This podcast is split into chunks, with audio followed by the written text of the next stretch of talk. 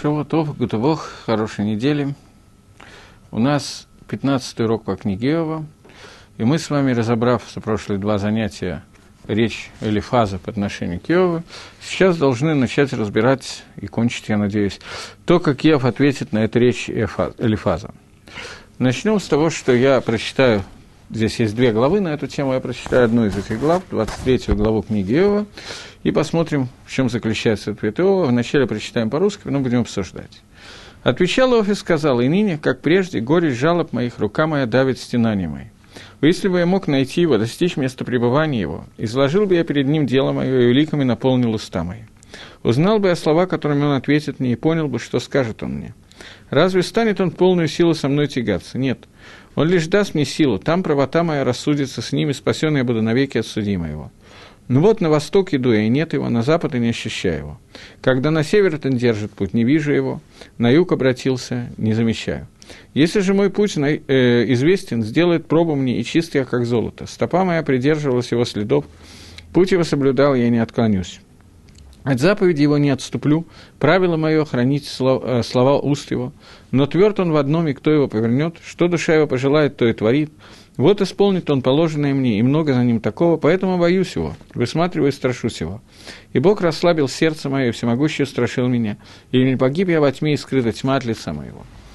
Это то, как перевели на русский язык этот кусочек, двадцать третью главу. Теперь будем постепенно начинать разбирать. Если будут вопросы, вы будете задавать, а если нет, то я буду разбирать своим путем. Давайте я напомню, поскольку мы это хорошо обсудили, но тем не менее, то, как Мальбим Мисакем, то, как Альбим подводит итоги тому, что именно сказал Элифаз, на что сейчас пришел отвечать Иов, на какую, какую часть того, что сказал Элифаз.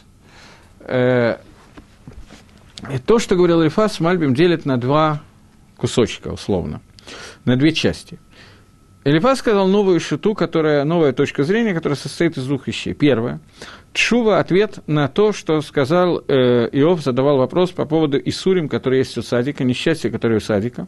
Из-за того, что он не служил, что Исурим приходит к Садику, несчастье приходит к Садику, в качестве наказания и причина этого в том, что он не служил Всевышнему башлеймут, целности, бытмимут, а именно только во имя Всевышнего. Но у него были различные э, пниот, хицениот, как называют Мальбим, различные повороты в разные стороны. То есть у него были дополнительные стимулы для службы Всевышнего. Для, а именно, для того, чтобы он рассчитывал на получение награды и боялся наказания.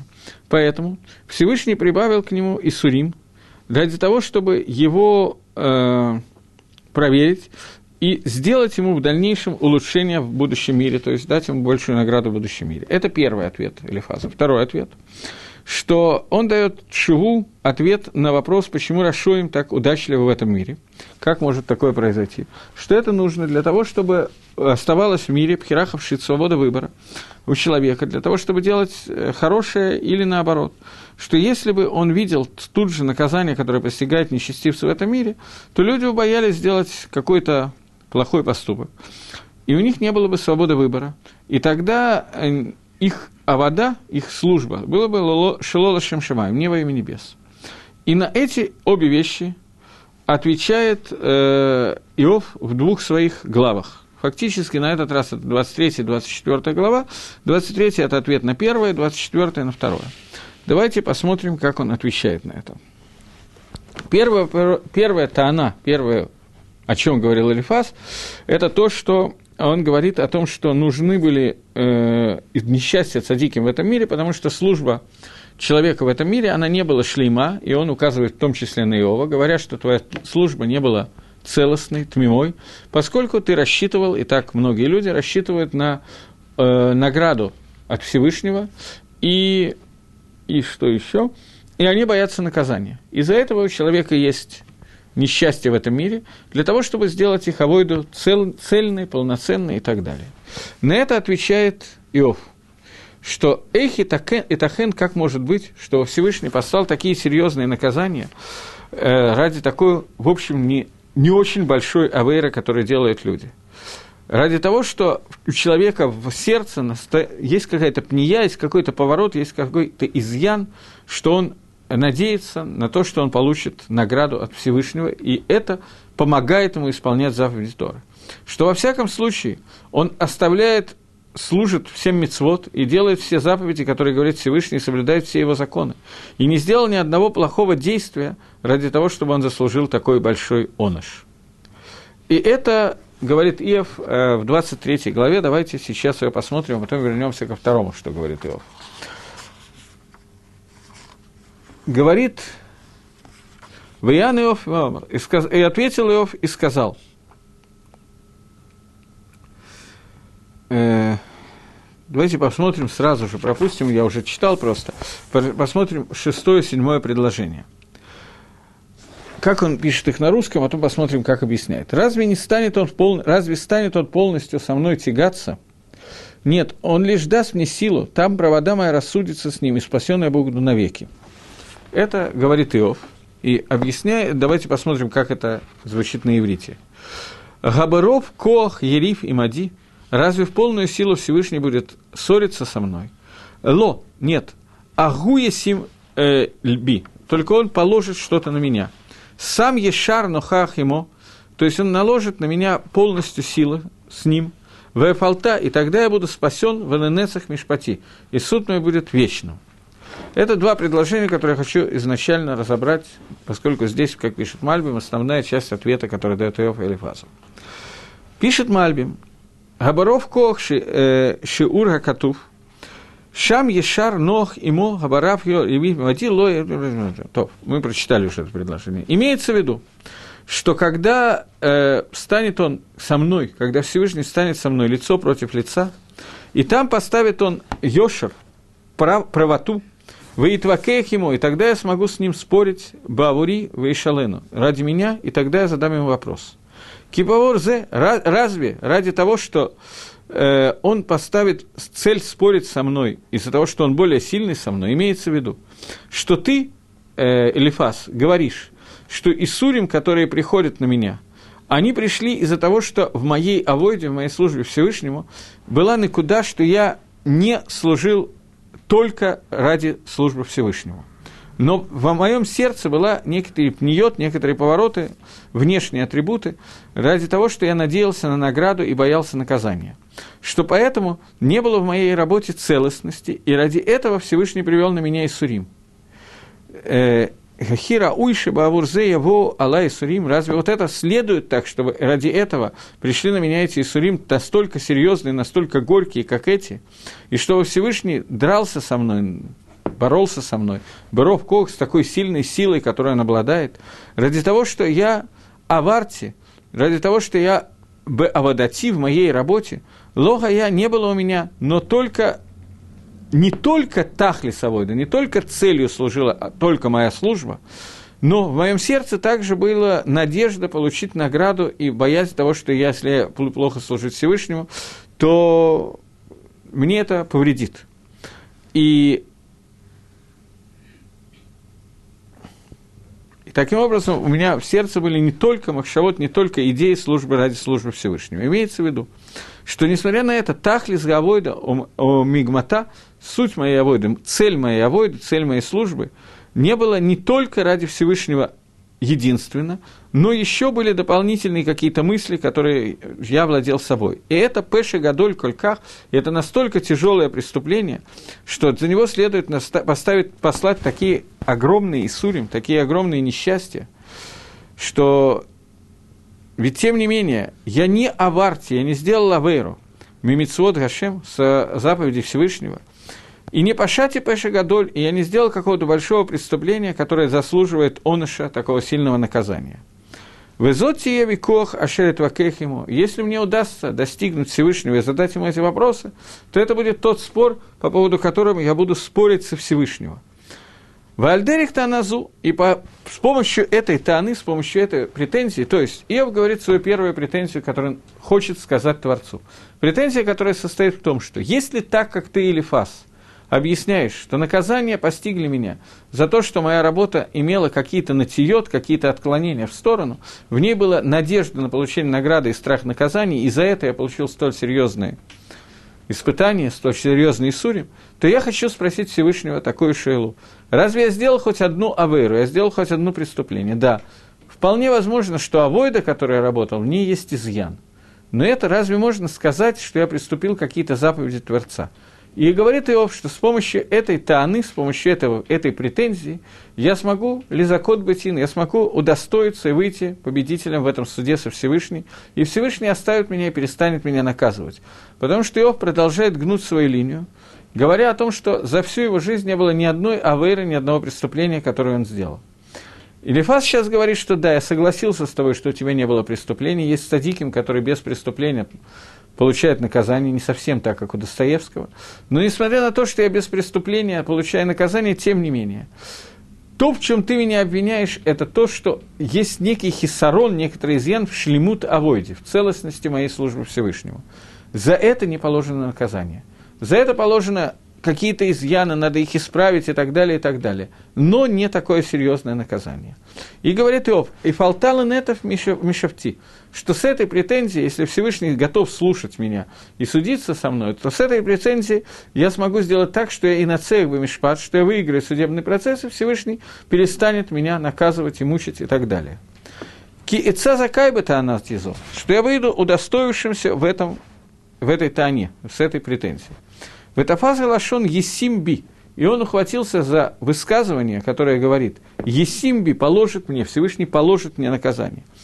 По своей шите, которая говорит Иов, что нету никакой пхераховшит. Иов возвращается к своей шите, к своей первой точке зрения. Обратите внимание на то, что Элифаз и Иов, когда продолжают споры, также остальные спорщики с Иовом, когда все они продолжают свой веков, они каждый продолжает гнуть одну и ту же линию, и говорить одно и то же. Иов говорит о том, что я уже сказал, что нету пхераховшит, нету свободы выбора. И то, что Всевышний, машигу авэтэд гашем, то, что человек служит Всевышнему, шем гашем бо махрихолоза, что сам Всевышний заставляет человека это делать.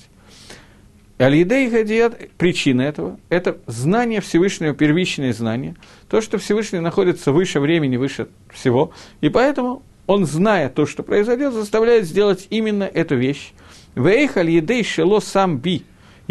То есть, всю авойду, всю службу, которую я делаю, я делаю ту службу, которую Хашем сам би, которую Всевышний положил в меня. Это Мальбим обращает внимание на то, как говорит Иов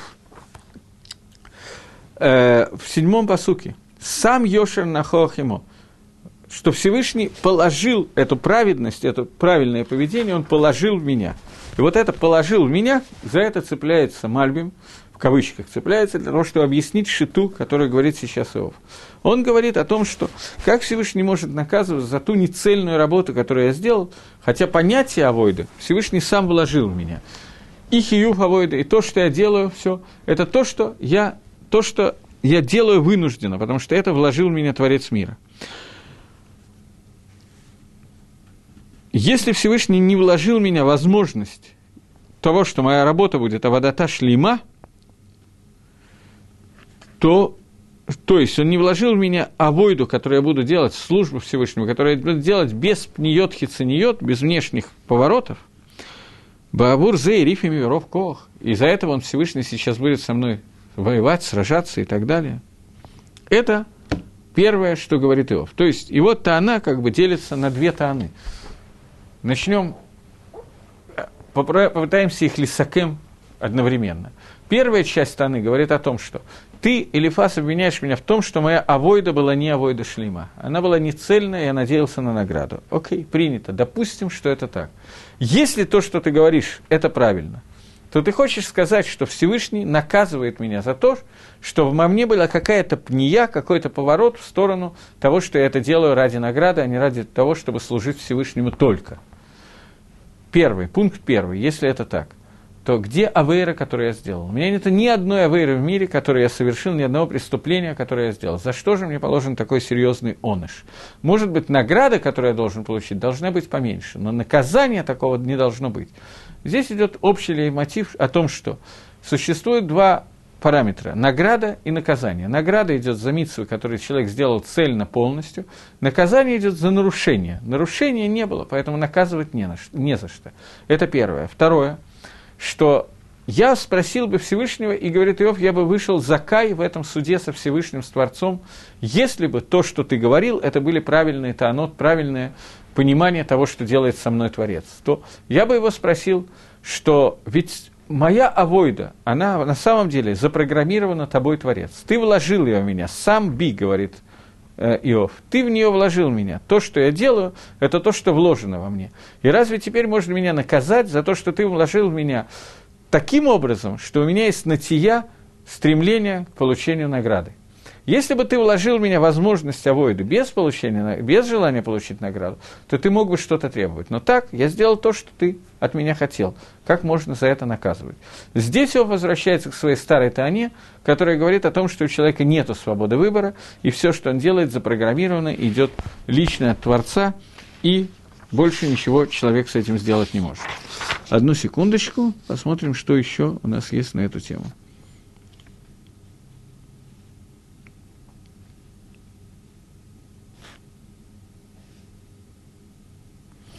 Второе, второй пункт, я возвращаюсь к Гагдаме, то, что Рамбам, э, Мальбим пишет в предисловии, когда он говорит о том, что второй пункт состоит, того, что говорит Иов, состоит в том, что если бы я воевал, спорил со Всевышним, который знает истину, тогда выяснилось бы, что на самом деле логайтава датолошем пняхи ценит, что и то, что ты, Элифаз, говоришь, это вообще неверно. Ты обвинил меня в том, что в моей авойде, в моей службе Творцу была пния хицанит, была все время какая-то, какой-то внешний атрибут, который говорил о том, что я служу ради того, чтобы получить награду. Если бы мне удалось договориться со Всевышним, то мы выяснили бы, что это неверно. Рак лашем хашем белваш, что я служил Творцу всегда только ради Всевышнего, только. Шаагам шаалалиф амим барухо керега, что несмотря на то, что могло такое случиться, что иногда на одно мгновение была какая-то идея, что с помощью своей службы Всевышнего я достигну какие-то свои нужды, выколи не нав миашем, и все иньяним, которые мне нужны, все, что мне нужно, что придет от Гашема в качестве награды за это, быкользе, тем не менее, едбанен тейков, я тут же думал на эту тему, ловил себя на этой мысли, вышаваливала то ли шмо было шумпния. Я тут же возвращался к работе ради Всевышнего без всяких дополнительных каванот, без надежды на получение награды, без идеи получения награды.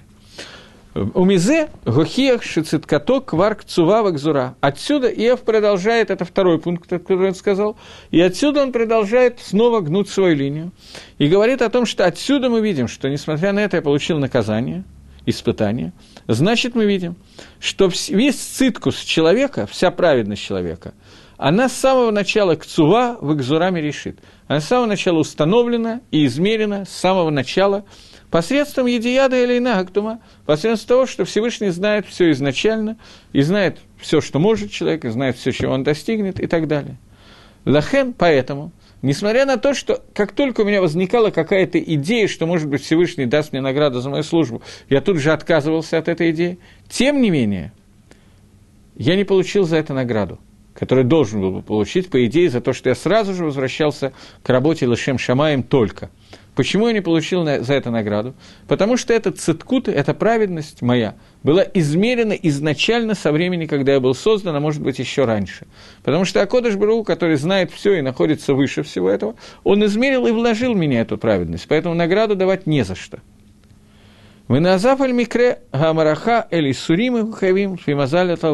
И, соответственно, если так, то наказывать меня не на что. Награждать меня Всевышний решил не награждать, потому что это циткус мой, это моя праведность, он сам меня вложил. Если так, то почему ко мне пришли такие иссурим, такие несчастья и так далее? Иов вынужденно возвращается к тому, что все, что происходит в этом мире, происходит из-за Маарехет Мазалот, из-за звезд, созвездий и так далее. То есть есть судьба, и человек рождается с определенным функцией в этом мире. Он возвращается снова к своей первоначальной мысли, которую он рассказывал изначально. Окей. Okay. Это Иов высказывает в Псуким, начиная с десятого и дальше. Одну секундочку.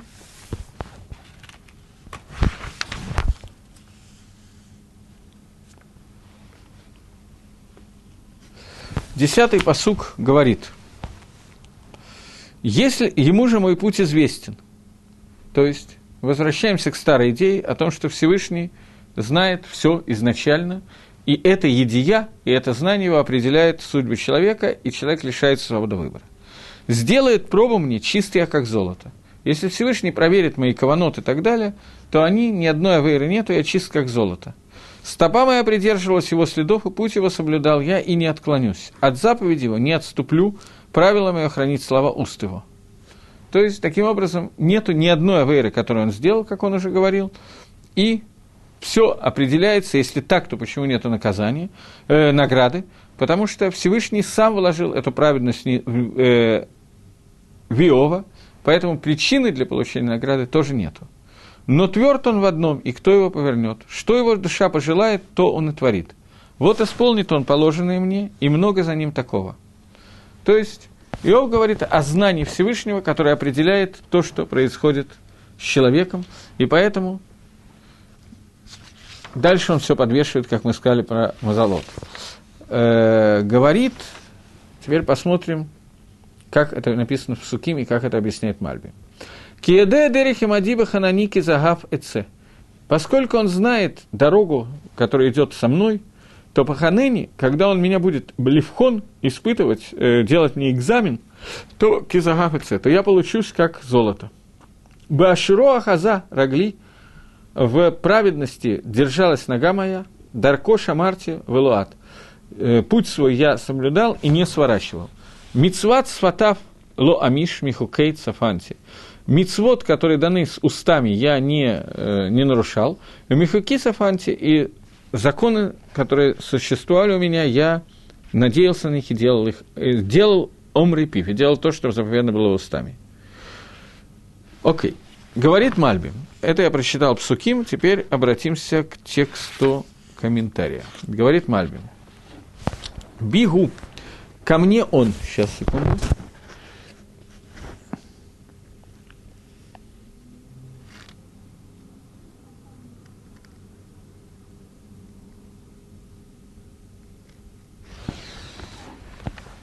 Но несмотря на то, что я не могу знать пути и понимать, что хочет Всевышний, ведь несмотря на это, он знает мой путь и идет со мной. Он может найти меня. То есть Иов до этого говорит, что, говорит, что если бы я смог найти Творца и обратиться к нему, познать его пути, то я бы мог обратиться к нему и сказать о том, что я сделал то-то, то-то и то-то, и объяснить свою праведность и доказать свою правоту. Но я не могу этого сделать, куда я не иду, я не нахожу мудрости Всевышнего.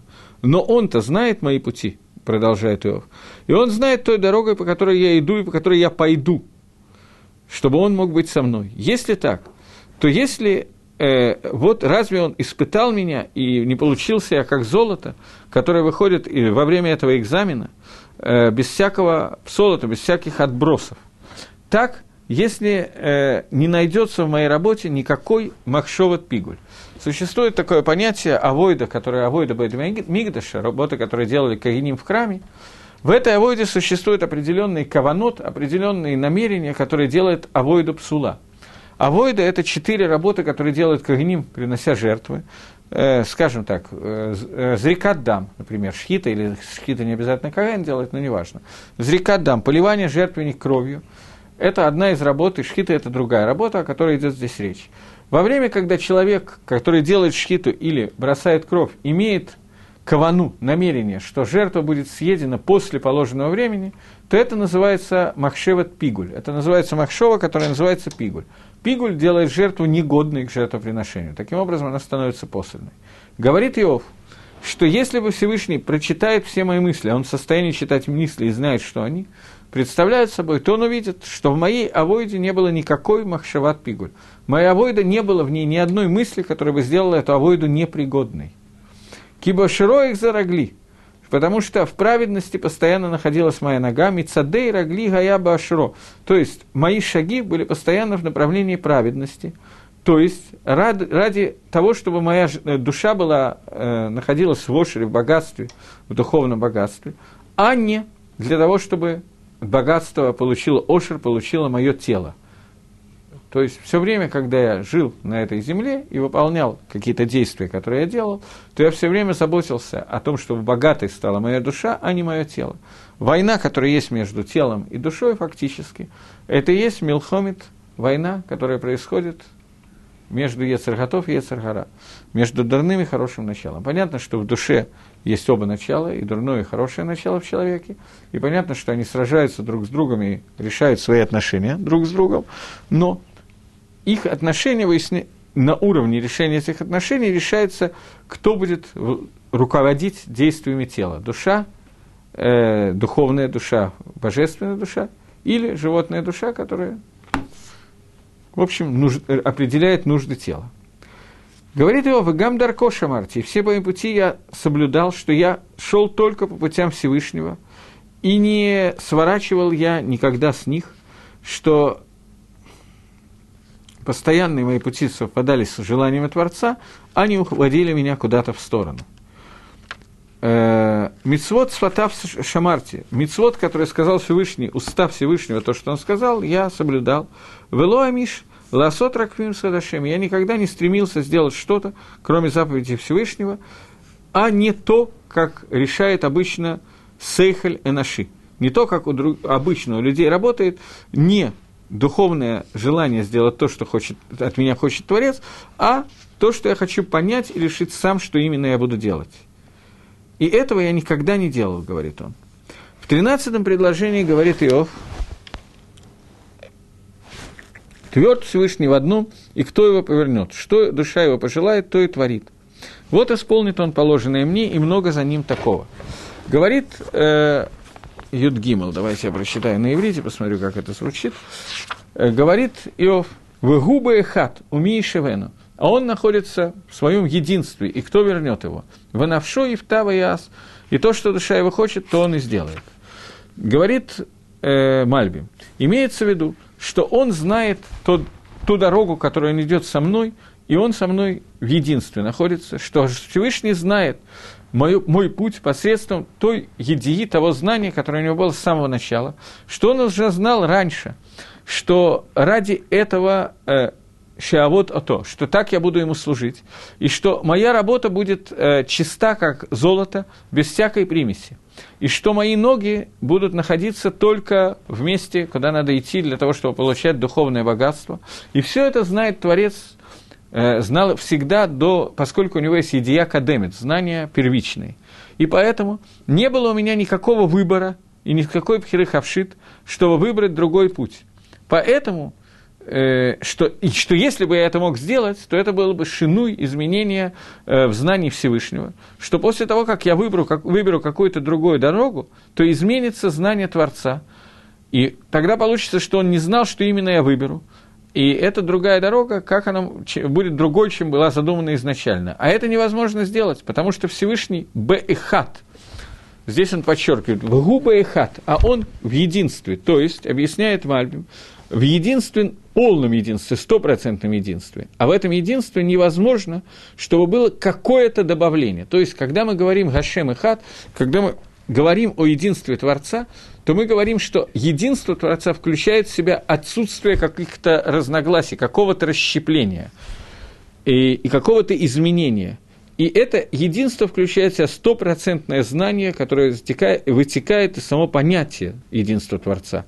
И после того, как он уже знает с самого начала, по какой дороге я иду, и что я буду абсолютно тамим лишмо, и что я буду абсолютно цельным ради Всевышнего, если так, ми и шевенов навшотов и яс, кто возвратит и кто что-то может сделать, кто может вернуть к зеру распоряжение Творца, которое сделано было посредством его первичного изначального знания, и кто тот, который может сделать так, что будет у него еще какая-то свобода выбора, для того, чтобы хотеть какую-то вещь от самого себя и иметь свою собственную пхиру, свою собственную свободу выбора, чтобы делать в соответствии с моим желанием. А это невозможно, потому что тогда автоматически мы придем к тому, что будем отрицать Эцад Гашем, Совет Всевышнего, который знает с самого начала, и, а это будет отрицать единство Всевышнего. То есть, если несмотря на то, что Всевышний знает изначально какие-то вещи, которые будет делать человек, у человека остается свобода выбора, и он может выбирать что-то другое,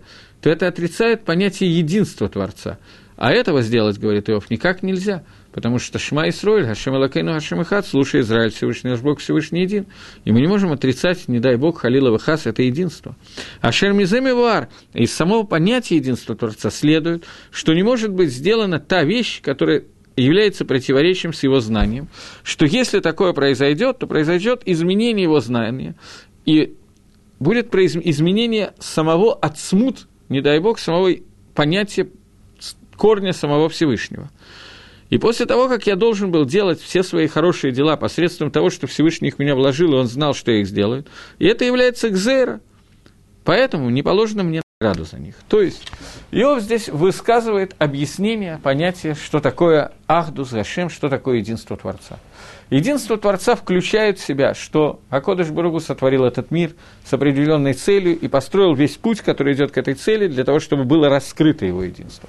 В тот момент, когда мы говорим, что несмотря на эту цель и несмотря на это единство, у меня остается свобода выбора, по утверждению Иова, эта свобода выбора не только, не, не только это объяснение того, что он говорит, не только противоречит знаниям Творца, но противоречит понятию его ахдуса, его единства.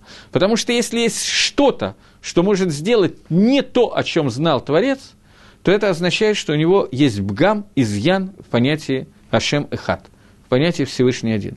И это очень понятно, потому что когда мы говорим про слово Эхад, единство Творца, то это означает, что ахдус Всевышнего есть, на самом деле это кавана. Мне трудно подбирать слова, чтобы объяснять, что сказал Иов. Я вижу, что Мальбиму тоже это трудно делать. Но когда мы говорим молитву, молитву, чтение, выполняя мицву, чтение Шма, мы говорим «Шма Исроэль, Хашем Элокейну, Хашем Эхад». «Слушай, Израиль, Всевышний наш Бог, Всевышний един». В этот момент мы провозглашаем. Обычно в русском переводе, я помню, это кто-то писал, я не помню на самом деле кто, в каком-то сидуре это прочитал, это правильное объяснение, которое говорит о том, что Гашем Эхад мы имеем две каваны. Он Эхад, он один, и он Ехид, он един. То есть, другими словами, когда мы говорим «Шма Исраэль», Гашем Элокейну, мы должны говорить, думать о том, что Всевышний, иметь в каване, что Всевышний, он Бог, он управляет всем миром. И когда мы говорим «Гашем Эхад», то мы должны думать, что нету никого, кроме него. Любое, нету ничего, что существует помимо, помимо него.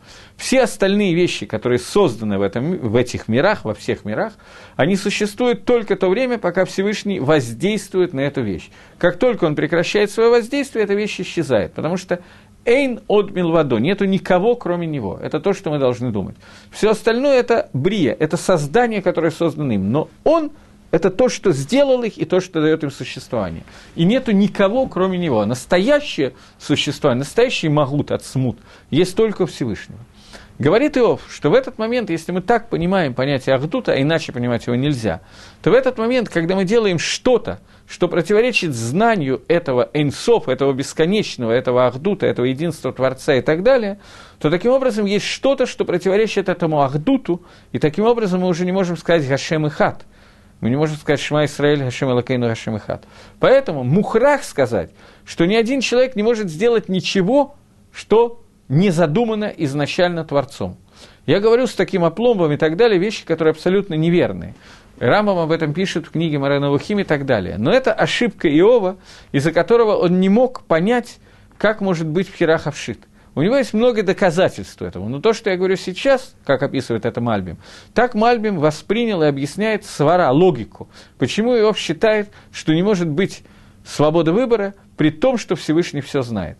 Обычно мы это воспринимаем, эту кушью, которая очень известная кушья, которую задавал Рамбаму, задавали в Морэ Невухим различные философы, он с ними спорил, и Твакеях с ними и так далее, но суть этой кушьи состоит в том, что как по-простому в Рамбаме она написана, что не может быть, и так до сих пор, Дерих Агав так до сих пор объяснял Иов, что человек, который, э, человек не может сделать то действие, которое не было бы известно заранее Всевышнему. А раз Всевышний знает то действие, которое я сделал, то я вынужден делать то действие, знание о котором было у Творца раньше. Это простое понимание. Здесь Иов приходит к следующему шлаву. Он говорит, что сказать иначе, это значит, что я могу сделать что-то, что не замыслил изначально Всевышний, и тогда это бгам, изъян в понятии ахдуса, единства Творца. И это новый хидуш, который он сейчас говорит, чтобы ответить Элифазу, который говорит о том, что изначально Всевышний предоставил тебе какую-то свободу выбора. Рамбам отвечает на этот вопрос, что мы не можем знать ответа на этот вопрос. На вопрос Иова отвечает Рамбам в книге Морэ Невухим, что от человека скрыто знание этой темы. Да знать технически невозможно. Те, кто пытается, есть люди, которые пытаются делать, давать ответы на эти вопросы, и чего греха таить, я тоже это делал неоднократно, на различных лекциях для начинающих и так далее, просто потому что не видно другого пути, надо что-то отвечать, но все ответы, которые мы все даем, они, на мой взгляд, неверны. Если кто-то скажет иначе, я не буду с ним спорить, но так пишет Рамбам, во всяком случае, поэтому остановимся на том, что Рамбам так считает. Почему эти ответы неверны? Потому что обычно человек, лектор, преподаватель, который пытается дать ответ на этот вопрос, он говорит о том, что существует определенное как бы пространство и время, в котором человек свободен в своем свободе выбора. Есть что-то выше этого, где у человека уже свободы выбора нет. Но до определенных гвулот он находится со своей, свободы, со своей свободой выбора. Это очень похоже на собачку, которую сажают на цепочку, и на длину этой цепи у нее есть свобода выбора. Не это лихойра имеет в виду Тора. Я сам давал ответы на этот вопрос. Лихойра не это имеет в виду Тора. Иначе бы Иов не мог ошибиться в такой простой вещи. Тора имеет в виду значительно больше. Она говорит о том, что человек полностью обладает свободой выбора, и его свобода выбора в состоянии влиять на связь между Творцом и мирами. То есть она влияет на все миры, и это то, что создал Всевышний для человека возможность повлиять на эти миры. Поэтому он называется Адам, который создан бы целым Элаким, по образу Творца. У него есть эта возможность, и в этом заключается его свобода выбора. Кушья на это состоит в том, как если человек это может сделать. И Всевышний создал себе компаньона. Как это не нарушает его понятие «ахдус», единство Творца, и как это не противоречит тому, что Всевышний стопроцентно знает, какой именно выбор я сделаю. Это то, то, что кашел Иов, и поэтому Иов не может дать ответ на этот вопрос, и поэтому он говорит, что свобода выбора отсутствует. Это то, с чем с ним спорят Элифаз и остальные двое спорщиков, но пока не, может, э, не могут переспорить ни тот, ни один другого, ни, никто никого. Окей. Э,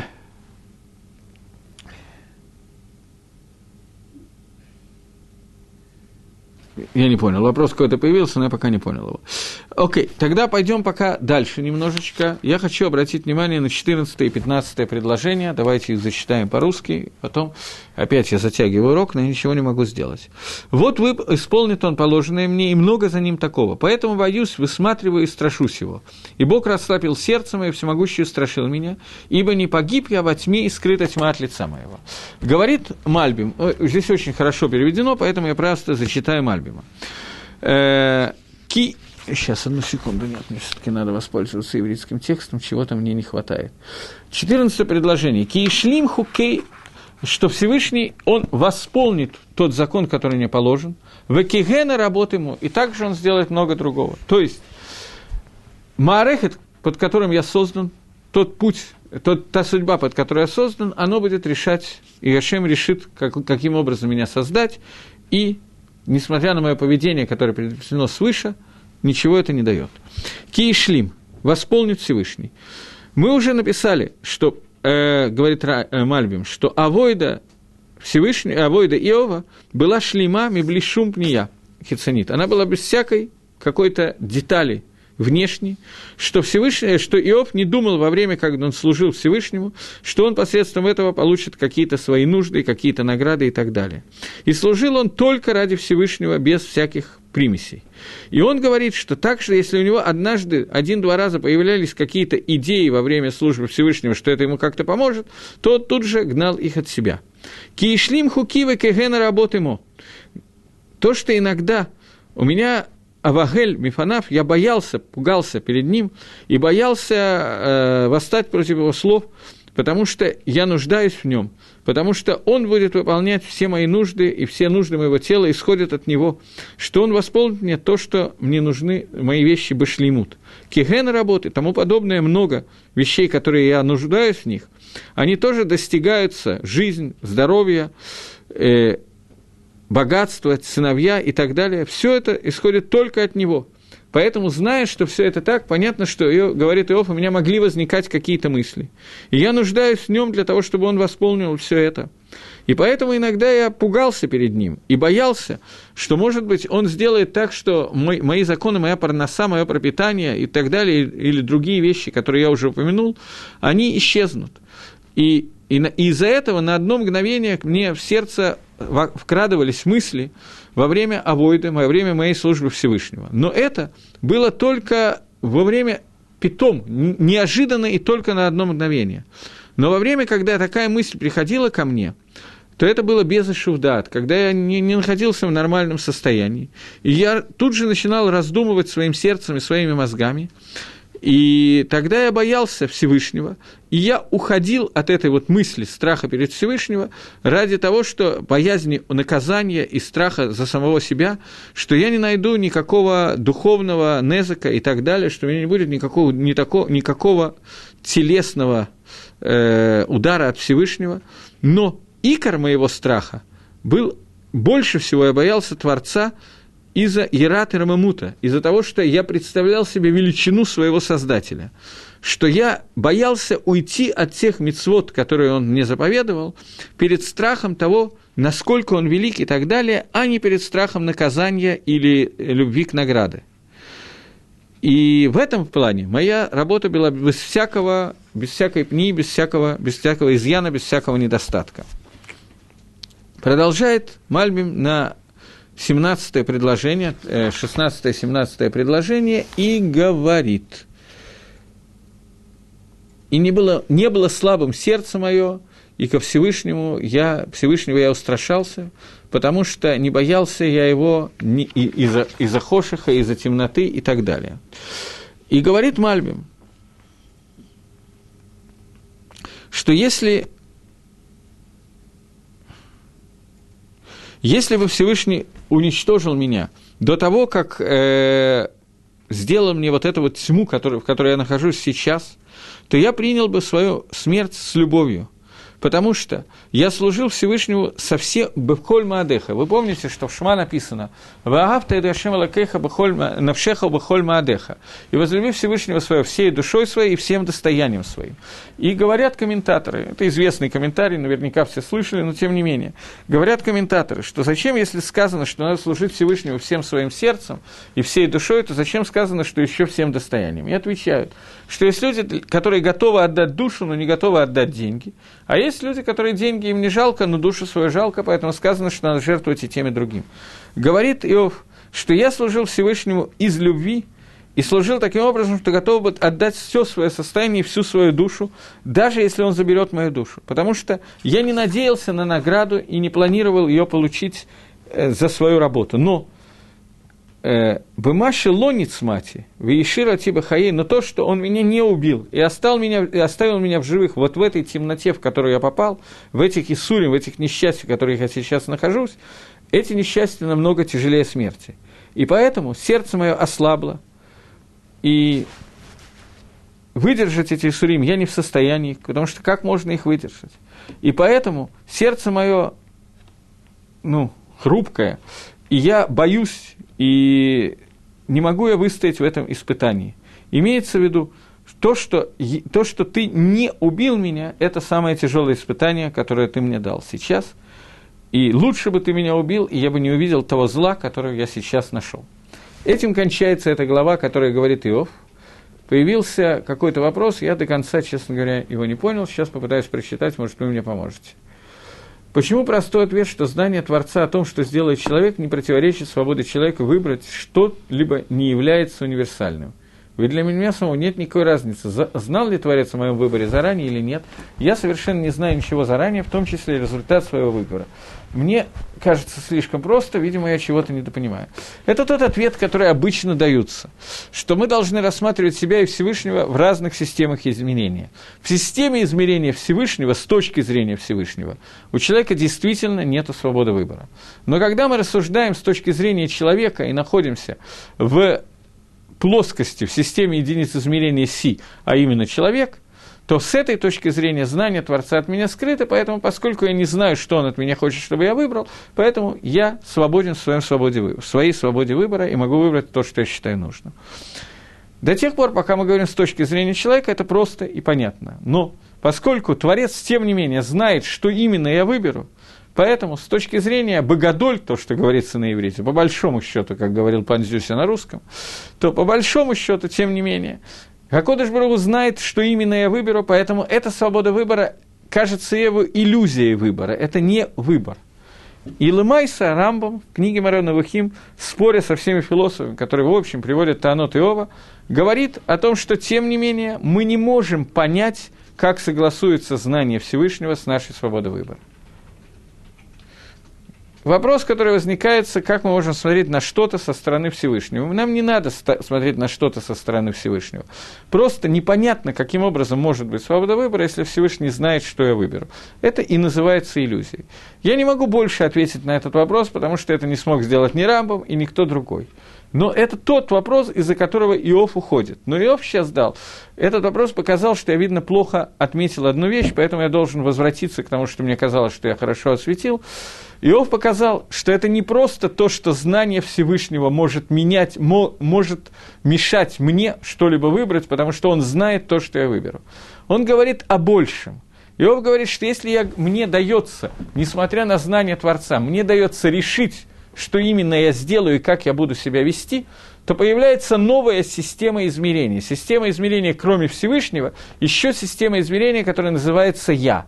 Если появляется вторая система измерения, то это бгам изъян в понимании единства Творца. Это то, что пришел Лихадеш сейчас Иов, и это то, из-за чего он отказывается признать, что каким-либо образом можно сопоставить знание Всевышнего со свободой выбора, и это то, из-за чего он отказывается принять понятие пхирахавши. Отсюда возникает вопрос, который мне снова возникает на экране, что вопрос, за что меня наказывают. Совершенно верно, это то, что задает Иов. Иовое доказательство. Он-то знает сам. Человек сам это в состоянии знать. Я не думаю, что кто-то из нас может так же, как Иов, сказать, что я знаю, что у меня не было ни одной дополнительной каваны, ни одного другого намерения, кроме того намерения, которое у меня было во время службы Всевышнего ради единства Творца. Но Иов нам сообщает, что он не думал ни о чем другом, кроме единства Акодыш Барух Ху, и кроме того, что он выполняет волю Творца, когда он делал то, что от него хочет Творец. Если на секунду у него возникала какая-то идея, то он тут же его отбрасывал, эту идею, и тем не менее, тем не менее, он не получил за это награду. Иов знает, так он считает, почему он не получил награду. Он не получил награду, потому что награду давать не за что, поскольку награда бессмысленна, поскольку эта праведность вложил в него сам Всевышний. Поэтому, поскольку у него не было никакого выбора, кроме как идти в соответствии с этой наградой, поэтому награда он не получил. Если так, то тогда непонятно, а тогда за что наказание? Ведь для наказания я тоже все, что я сделал, я сделал по воле Творца. Новый вопрос. Если страдания посылаются для того, чтобы очистить, Иов был праведником, то ему нечего очищать. Может, для того, чтобы эти страдания прошли зря, к нему была, к, к нему была присоединена другая душа, которая нуждается в исправлении. То есть не Ибур, наверное, имеется в виду, а Дибук, наверное, имеется в виду. Как мы видим, никто из утешителей Иова такую идею не высказал. Иов сейчас отвечает конкретно Элифазу. Обратите внимание, что разным людям он отвечает по-разному, потому что у них немножко разные таанот. Таана Элифаза состоит в том, что служба Иова имела изъян, имела бгам, и именно поэтому к нему пришли страдания. Он отвечает, что у меня не было бгама. А страдания пришли, потому что я родился под такой мозалем, под таким, такой звездой, под такой судьбой, что ничего не сделаешь, страдания должны были быть прийти. Он не отвечает, что, может быть, ко мне пришли ни, ни Элифаз, ни Цафар, ни Бельдат, не хотят сказать, что страдание Иова связано с тем, что он получает страдания за весь мир или за кого-то другого и так далее. Это почему-то здесь вопрос этот не поддается обсуждению. Во всяком случае, по Мальбиму. Может быть, кто-то другой немножко иначе скажет, это возможно. Но мы сейчас идем только по одному Магалаху, только по одному пониманию, понимание, которое связано с Мальбимом. Поэтому нет. И поэтому Иов остается вне знания, пока на этом шлаве, вне знания, за что ему положено наказание. двадцать четвёртая глава книга, этой книги Иова, она говорит о второй части, к сожалению, у меня очень мало времени, но я, тем не менее, хотел бы ее закончить. О второй части ответа Иова Элифаза, которая говорит, во второй главе он стирает, противоречит, отказывается от слов Элифаза, о том, что Элифаз говорит причина, по которой Рашоим удачлив в этом мире, что посредством этого мы видим, что, как он это отказывается. Элифаз говорит о том, что почему Рашоим так удачлив в этом мире, потому что иначе будет отсутствовать свобода выбора, Элифаз тоже гнет свою линию, люди будут видеть, что Рашоим наказывают за их преступления, и тогда у людей будет натия, будет склонность не делать авирот, чтобы не получить наказание. И тогда будет изъян в свободе выбора, человек уже будет, его свобода выбора будет нецельной. Понятно, что Иов этого принять не может, потому что для него нет свободы выбора. Но сейчас он отвечает, «Лышитатха, по твоему объяснению, Элифаз, ты тоже не сходишься с тем, что ты говоришь». Он объясняет таким образом, что он показывает Элифазу, что есть рашоим, которые просто уничтожают мир постепенно. И они мешают любому нормальному существованию человечества. И Всевышний не приводит их к уничтожению для того, чтобы убрать их зло из этого мира и для того, чтобы они не уничтожили этот мир. Что если бы была гашгаха, если бы было влияние Всевышнего, и Всевышний следил за этим, ведь вторая часть Иова говорит о том, что он пришел не только к отсутствию хирахавшист со стороны человека, но он пришел к тому, что нету гашгаха протин, нету частного влияния Всевышнего на этот мир, и мир управляется только общим определением, Всевышний дает какое-то импульс и влияние на этот мир, чтобы мир мог существовать, а все остальное происходит так, как было запрограммировано заранее, независимо от поведения людей в этом мире. Если это так, если бы Всевышний было гашгаха протит, как ты, Элифаз, хочешь сказать, что если Всевышний следил бы за всем поведением, то следовало бы ему сохранить вообще нас от этих людей, которые делают незак и уничтожают мир, и уничтожают понятие существования на мире. И это вторая. Что Элифаз на это сказал? Элифаз на это сказал, что Всевышний этого не делает, потому что если такое сделать, комментария Мальбима на русском языке нету, насколько мне известно. Комментарий Мальбима на русском языке я никогда не видел. Но э, если бы Всевышний сделал это и уничтожил Рашоим, то, говорит Элифаз, то у нас было бы изъян в свободе выбора, потому что людям захотелось бы пойти по неправильному пути, то есть по правильному пути, но у них бы была натия, была склонность выбрать более легкий выбор. Говорит он, говорит Мальбим, что это не так, потому что... Есть такие рашоим, которые живут где-то далеко, у чертовой бабушки, от Ишува, от населенных пунктов, э, морские разбойники и так далее, которых вообще никто никак не видит. Они ночью делают набеги и потом исчезают и так далее. Но с Мальбимом... Окей, okay. Они делают набеги, и они отделены от Ишува. Если их уничтожить, то никто никогда об этом не узнает. И... Они перестанут грабить, и тем не менее люди не увидят их наказания. И Всевышний мог бы их наказать тайным способом, так, чтобы это было бы неизвестно человечеству. И это бы не повредило нашей Пхире и нашей Авойде. Есть на Иов Рамбан, есть комментарий Рамбана на Иов на русском языке, мне пишут, это я тоже знаю, но, насколько я знаю, это совершенно другой комментарий. Иов – это одна из самых трудных книг Танаха, и я, может быть, зря на нее замахнулся, но поскольку мы уже примерно половину прошли, то я надеюсь, что мы с Божьей помощью дойдем до конца, быстрее или медленнее. И я бы не хотел уходить в другие комментарии, просто потому что каждый Магалах, каждый путь объясняет ее по-разному. Я хочу пройти по одному пути и увидеть четкий спор между Евой и его спорщиками для того, чтобы прийти к какому-то результату и понять, в чем было испытание Иова. Если так, то было бы правильно, говорит Мальбим, уничтожить всех этих людей, всех этих нечестивцев так, чтобы об этом никто не знал, и это было неизвестно человечеству. И в связи с тем, что этого не делает Творец мира, приходит Мальбим к очередному доказательству, что мы видим, что Всевышний не мажгиях, не следит за, со всеми деталями над тем, что происходит, а все передал под э, Маарехет Мазалот, то есть под управление звездом и созвездием и так далее. И, а поэтому он кричит горьким криком, за что Всевышний делает ему такую темноту и испытывает его и так далее.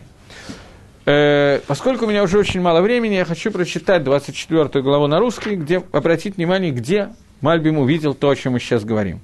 «Почему же не, не, не следит Всевышний, не блюдет Всевышний сроки суда, и познанию не видит дни их?»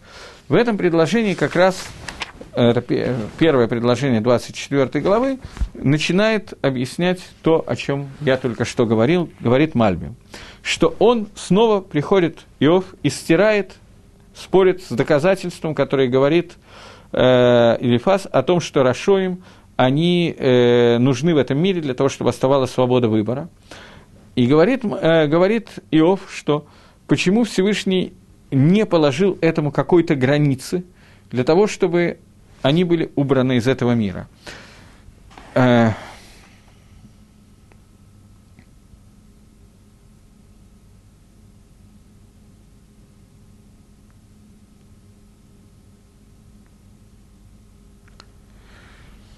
Немножко более сложное место, чем я подумал. Окей, придется нам прочитать Мальбиму. Э... Говорит пасук. Секунду. Он, у меня раскидано просто в разных местах, и найти нужное место всегда несколько тяжеловато. Вот. «Гвулот есику эдер газалу вейру». Границы будут поставлены, эдер, сроки, и они будут э, не увидят, будут воровать, и, и будут... И, и, нету границ зла. Как бы кицур, нету границ зла, это то, что хочет, хочет сказать пасук. Говорит Мальбим, «Юдим ло хазу и мав». А, это следующий, наверное, пасук. Это следующий пасук, который... На... Нет, нет, нет. Те, кто исследует Всевышнего, те, кто занимается с помощью июна, с помощью исследованием понятия Творца, они не могут увидеть границ Творца и не могут узнать время его дней и так далее, потому что они не могут увидеть, каким образом Всевышний может поставить себя в рамки, которые будут соответствовать рамкам времени. И после этого, после того, как философы уже определили, философами Рамбам, э, Мальбим называет тех, кто исследует понятие Творца, те, кто говорят о Всевышнем. После того, как философы определили, что Всевышний, он выше, чем понятие время, после этого как можно узнать, как «эйх еда» – это «наасэ базман». Каким образом определяется знание того, что находится внутри времени? Ведь его знание, оно знание не просто каждого момента, который произойдет. Его знание – это знание вне времени, знание от смуто, знание истины, настоящей истины. После того, как это... философы к этому приходят, то начинается разговор о том, что есть многое количество рашоим, нечестивцев, которые... искореняют весь мир, разрушают его. Их рашаидство настолько большое, что оно не, не знает границ. И если бы была Гашгаха Пратит, если бы Всевышний влиял на этот мир, то следовало бы, чтобы он истребил их и полностью очистил от них мир. Но мы видим, что Творец этого не делает. И Таана Элифаза, что он это не делает, потому что иначе, естественно, Бирахавши, Пхирахавши, она не помогает, например, понять, мне придется своими словами сказать, потому что нет времени, она не помогает понять, почему, например, в мире существуют пираты, потому что если бы утонул какой-то пиратский корабль, то поскольку он находится где-то в море, где никто его не видит и не знает, и они только иногда ночью делают э, набеги, а утром исчезают и прячутся, или бандиты, которые, про которых никто не знает, кто они такие, которые приходят ночью в масках, а потом они исчезают, если бы их убрать и истребить, а они убивают сирот, э, забирают еду у нуждающихся и так далее, и так далее, делают так, что люди умирают от голода, если бы эти люди исчезли, то не было никакого... изъяна в Пхирехавшит, потому что, поскольку я ни разу его не видел раньше, то я не вижу его сегодня и не буду даже знать о том, что он существовал, и тем более я не буду знать, что Всевышний его убрал из этого мира. И вот это таана, которая показывает, что Всевышний не влияет на мир, Бхашгаха протит частным влиянием, и не наказывает рашоим, и это таана, с помощью которого он отодвигает Элифаза, и говорит, что раша, которому тоф в этом мире, нечестивец, которому хорошо в этом мире, это не причина. Причиной этого не может являться то, что это сделано для того, чтобы в этом мире не было, э, не было в этом мире наказания раше, для того, чтобы оставалось пирахавшит, потому что мы видим, что иногда это работает правильно, но иногда это может быть совершенно иначе. Что в тот момент, когда никто не знает о существовании этого раши, если он исчезнет, это никак не повлияет на мою свободу выбора и не на свободу выбора ни одного человека. И тем не менее Всевышний не убивает этих рашоим. Поэтому причина, о которой ты говоришь, причина неверная. А раз другой причины ты не нашел, то мы должны вновь прийти к тому же, говорит Иов, к тому, что Всевышний не управляет миром через Гашгаха Прати, а управляет миром только через Маарехет, то есть через Мазалот, то есть миром управляется судьба, тот, как, то, как Всевышний его изначально создал, и все запрограммировано, и ничего не зависит от нашего поведения. Это очередной раз способ, которым Иов отбивает Элифаза. Э, появился еще один вопрос, но он останется на следующий раз, потому что у меня истекло время. И я думаю, что двадцать четвёртую главу мы еще раз прочитаем хотя бы по-русски и начнем разбирать в следующий раз следующие вопросы. Всего доброго, до новых встреч.